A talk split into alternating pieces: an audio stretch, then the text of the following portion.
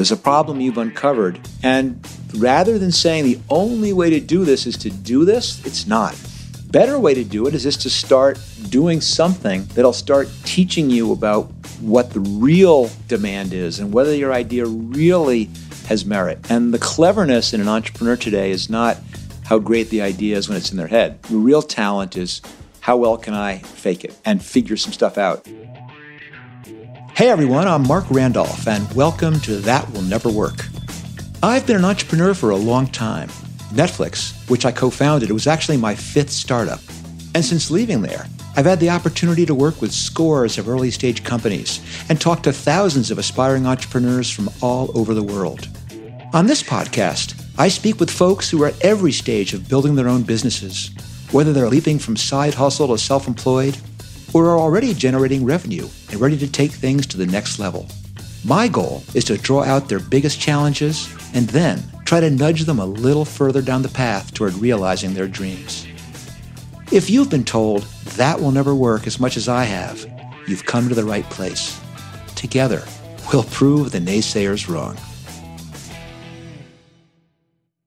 Today, I speak with Gurpreet, an empathetic young woman who's turning her professional training as a nurse and her personal experience caring for her ailing mother into the seed of a new business. She's definitely got the right background and spirit. The question is, what's the best way to test drive her Uber for home care concept?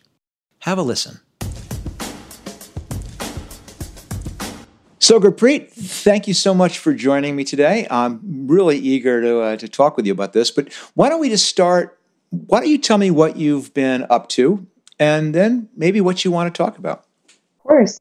The past year or so, I've been really thinking about and wanting to plan out something of my own and wanting to start something. And it's been a lot of deep dive as to where I wanted to go and finding my passion and my purpose. And actually, after listening to your podcast with Jay Shetty, really sparked some flame into me, whereas to I really want to be able to find that within myself.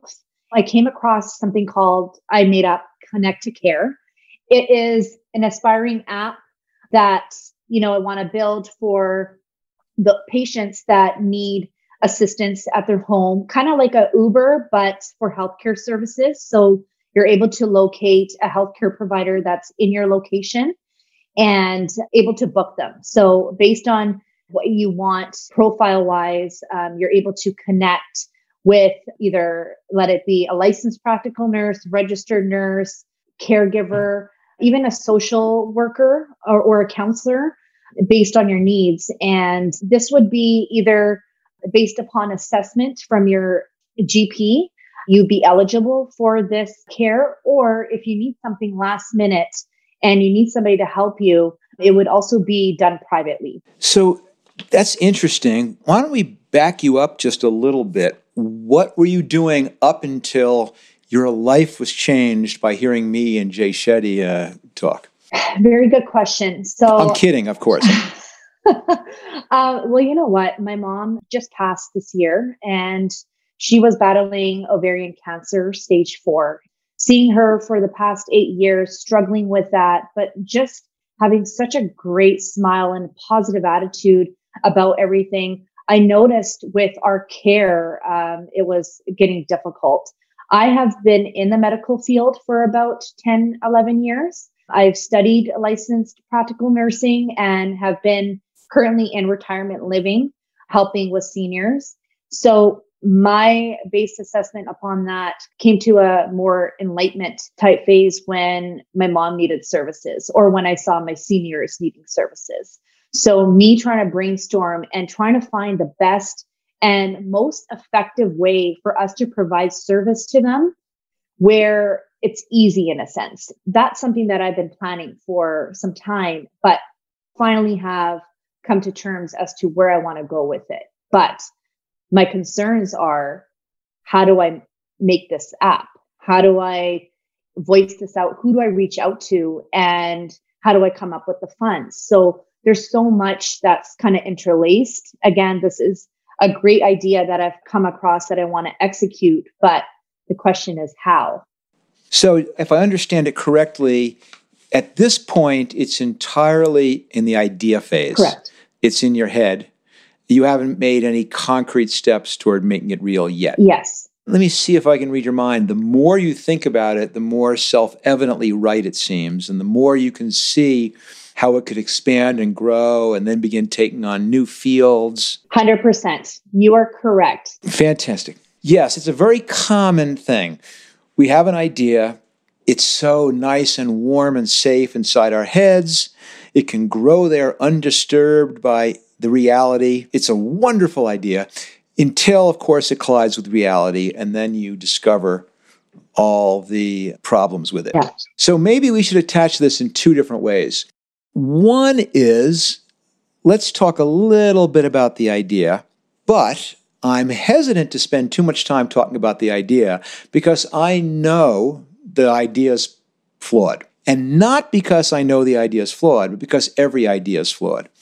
And the trick is we have to figure out a way to discover why it's flawed so that you can begin modifying it to make it work.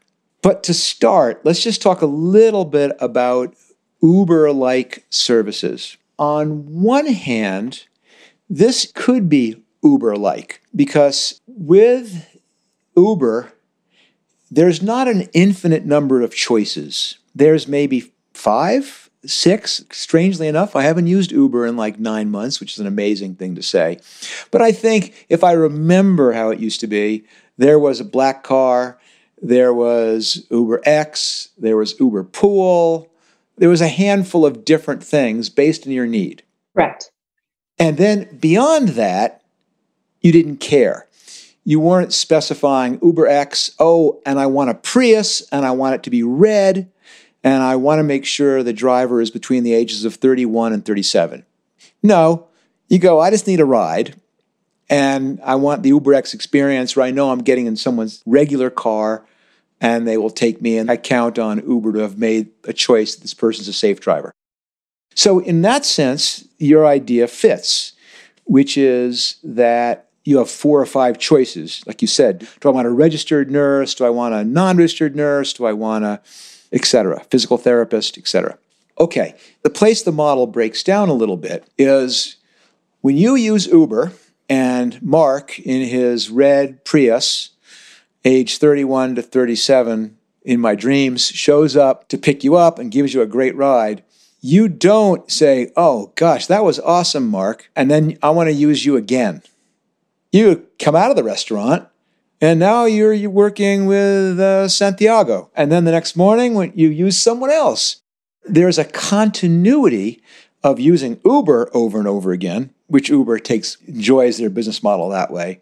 But there's not a continuity of the person they match you with. Yes. Because you don't care that much. Mm-hmm. Now, let's take Uber for hairstylist. Now you're kind of getting in the middle here because you go, no, I tend to go to the same person to cut my hair every time because they learn my hair.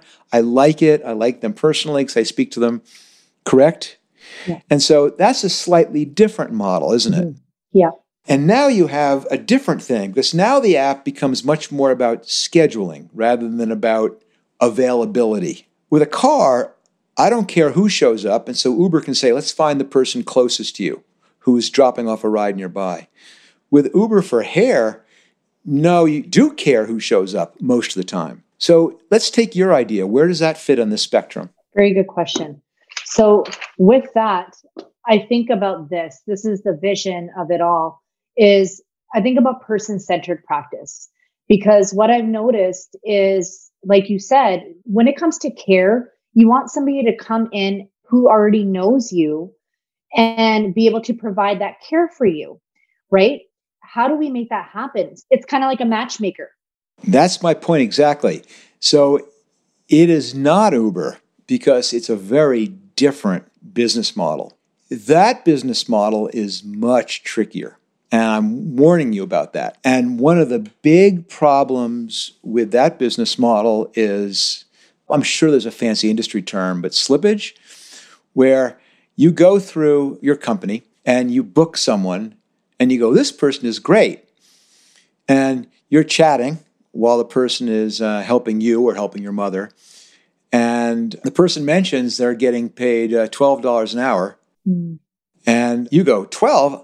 I'm paying 18. And then you both look at each other and go, I know how to solve this problem. Let's split the difference. And then it goes off platform. Yeah. And so a lot of the people who've tried this business model for hair care find that's what happens.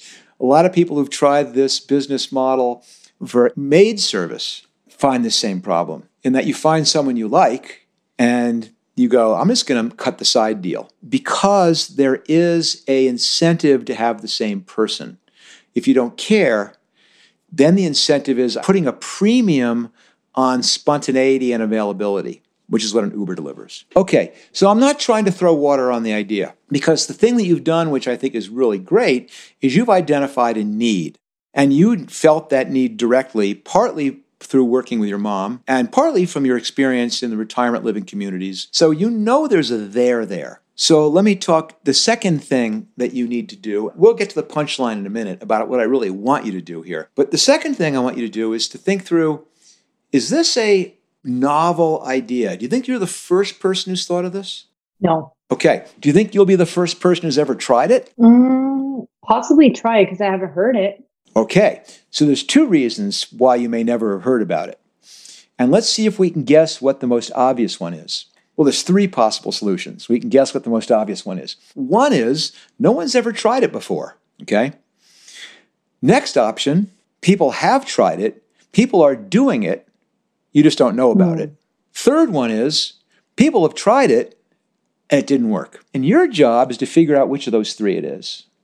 Neither of them should discourage you. Mhm. If you genuinely, after lots of research, go, oh my gosh, no one's ever tried this, rather than being scared, you go, that's great, and I'll try it. Or you begin looking around and you find that in um, France, wow, there's an incredibly successful app that's doing this. That's good news. It means your idea was a good one. And then you begin to look at it and you go, oh gosh, they're doing some interesting things. Could this work in the US? Why isn't it in the US? Or you find it in the US and you say, oh, that's great, but they're working with dental services. I can apply it to the. So, not necessarily a discouraging thing. The third one is the one that you got to be the most careful about, which is you begin finding examples that it's been tried and it didn't work. And then your job is going, well, why didn't it work? And all three of those exercises are ways for you to see how your idea existed in the real world without you having to spend time and money doing it. Mm. Someone else did your research for you, especially if you've seen three or four examples of people who tried it and didn't work, because they'll be happy to talk to you. Call them up. What went wrong? Why aren't you still working? And they'll go, Oh, we misjudged. We did this and everyone began going direct, or whatever the reason is that it didn't mm-hmm. work. Okay, here's point three. And again, I'll, I'll stop in a second so you have a chance to, if we want to redirect where we're talking. At some point, you might go, I can't help myself. I've got to do this. But there's a lot of uncertainty in your idea. I'm not saying you don't have all kinds of beautiful clarity in your head. There's all kinds of unclarity about what's going to happen, about what is the right way to address these challenges. And I've just pointed out some superficial ones. So your choice is I could spend all this money, recruit a co founder, have my app built in um, Uzbekistan, spend money launching it, and find out that way what doesn't work. But wow, that takes a lot of time, a lot of money, and probably you don't have either of those. So the question here is to go, let's try and figure out a way to hack this. Let's try and figure out if the app is the fundamental ingredient in this equation. I would probably make the case that the app is not the fundamental ingredient in this equation, that there is a way to hack it. By hacking it, I mean, is there a way that we can fake the experience? And it's not going to be, as they say in the startup game, repeatable and scalable. If it takes off, it's not going to work. But can you begin doing the experiment without the app? Mm. So you're connected to the healthcare. I'll ask you specifically in a second. How hard would it be to find 50 care providers? How hard would you be to find 10 potential people who are looking for a care provider and see if they're willing to let you do the matching manually, Mm. either using text or email or um, phone? Yeah. That you go, when you need someone, rather than picking up your app and hitting a button, if you need someone, call me and I'll get someone to you in 30 minutes or whatever your promise is. And do that for a month. And wow, you learn a lot. You'll go, gosh, I, I have 50 people, but none of them are free in an hour. All right, wow, I got to change my timeline to 24 hours. Or you go, great, I introduced this person, but then they went direct. So I am a matchmaker and not an Uber. So now what can my business model be to be a matchmaker? How much do I have to charge to make that work? Now I'm realizing, my gosh, my supply is limited. Each time I make a match, that person is no longer someone I can match with anybody else. So I've got to find someone new. In other words, you'll begin discovering the real reasons why your idea is good or bad, rather than the ones that are imaginary that are in your head. And I do not want this to discourage you. Mm-mm. I want you to say this is a starting point, that there's a there there, there's a problem you've uncovered. And rather than saying the only way to do this is to do this, it's not. Better way to do it is just to start doing something that'll start teaching you about what the real demand is and whether your idea really has merit. And the cleverness in an entrepreneur today is not how great the idea is when it's in their head. The real talent is how well can I fake it and figure some stuff out. And believe me, if you stumble onto what works and you go, wow, there's a huge pool of people who love working this way. And wow, I was wrong. People who want care don't care whether it's a different registered nurse who shows up each time to give them their injection or take their blood draw, whatever yeah. they need. Then you've learned something incredibly powerful and you do it manually, and all of a sudden you're going crazy, you're working so hard and then you give me the call and go, now how do I raise money and how do I recruit a technical co founder and how I build an app? And man, once you have all that data that you've discovered, once you've hit your pick in the ground and oil is squirting out all over the place and you're gathering it with buckets, it's easy to find someone to loan you the money to build the oil well. Yeah, I hear you. What you're saying is 100% on the ball. My thing to it all is a couple of things. Now, when I think about it, I think about COVID. I think about, yes, we have a vaccine. Yes, it's not mandatory here in BC for people to get this vaccine. I can go and get a caregiver that probably is still in the midst of receiving it because right now here in BC, it's long-term community, seniors that are getting it, et cetera, et cetera. Yeah, it's like a whole different ball game. That's great. You become Uber for vaccines because no one cares who shows up and gives you the shot. Me, yeah, those are great ideas yeah. too. But my thing is that when I talk to adult children on the phone regarding finding them the best care at a community. So that's my job is a community relations coordinator currently is to find the best fit for their mom or dad. And when I talk to them, and they're dealing with this current situation where they get eligibility for care providers to come in through the hospital to their family's home. Now, the issue is and concern is hey, you know what? I'm getting 10 different care providers coming in to my mom and dad's home. I'm scared that they're going to catch COVID. How do I limit that? I've cut off the service entirely. You know, when I have those conversations, it makes me start thinking, my wheel starts turning as to, okay, what can we do? And I go back to that matchmaker thing where it's like, how do I find the best care provider to the best this patient and their needs? So this app, yes, there's so many ideas and so many dead ends, but that's not discouraging me to not keep thinking about how to make it better or how to do a roundabout in that cul-de-sac of that dead end and try to figure out, hey, you know what? There might be another way out. Yep. I think it's smart. It just doubles down on my belief that you should be doing this not with an app, yeah. but manually. manually. At Netflix at the beginning, we were in the DVD business, DVD shipping business, and we had DVDs coming in by the mail, DVDs going out, going onto the warehouse shelves. And there was always this temptation to want to build robotics to handle this because we had people doing it. And we had people lined up at card tables doing it. And it was always very purposeful not to build the robotics because the robotics locked you into a certain way of doing it. And we realized we were still figuring it out. And with humans at card tables, you could sit and watch and go, you know, Mark, trade places with Mary. And you shuffle this, you do this. Or what if we moved it this way or did this operation first? And in two seconds, they do the change and you'd see whether it sped things up or slowed things down. Someone would be on the line and go, I'm going to try this. And they'd try it and it would work. the experimentation rate was so much faster by keeping technology out of the equation. Mm-hmm. And then there ended up being things where we go, wow, we've been doing this exactly the same way for three months. We have people with letter openers opening the envelopes. It might be time to invest in a robotic machine that opens up the envelopes and takes the DVDs out. But only after we determined this was something we were going to be doing for the long term and high volume. And I think you should think about it the same way. Do as much as you can manually. Don't worry about the fact that it won't scale. You'll see the learning will be so fast as you try. Maybe it's uh, vaccinations. Maybe it's matching parents maybe it's this, maybe it's that.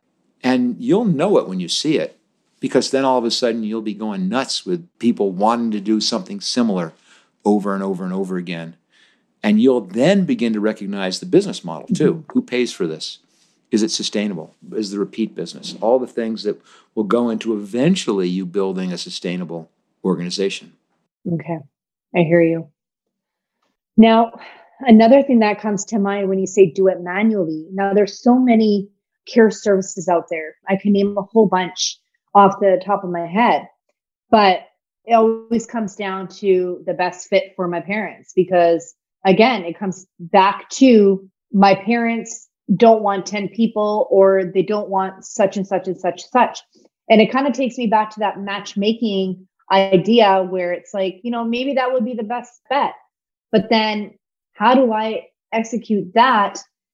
Do i find the 50 care providers and see who they're able to match did you watch was it indian matchmaking on netflix was that i did so okay great yeah that was awesome but what was amazing is you know there was no technology yeah. involved in that yeah. And, you know, Ayenta, there's no technology in that either. It's understanding a person's needs, understanding someone else's needs.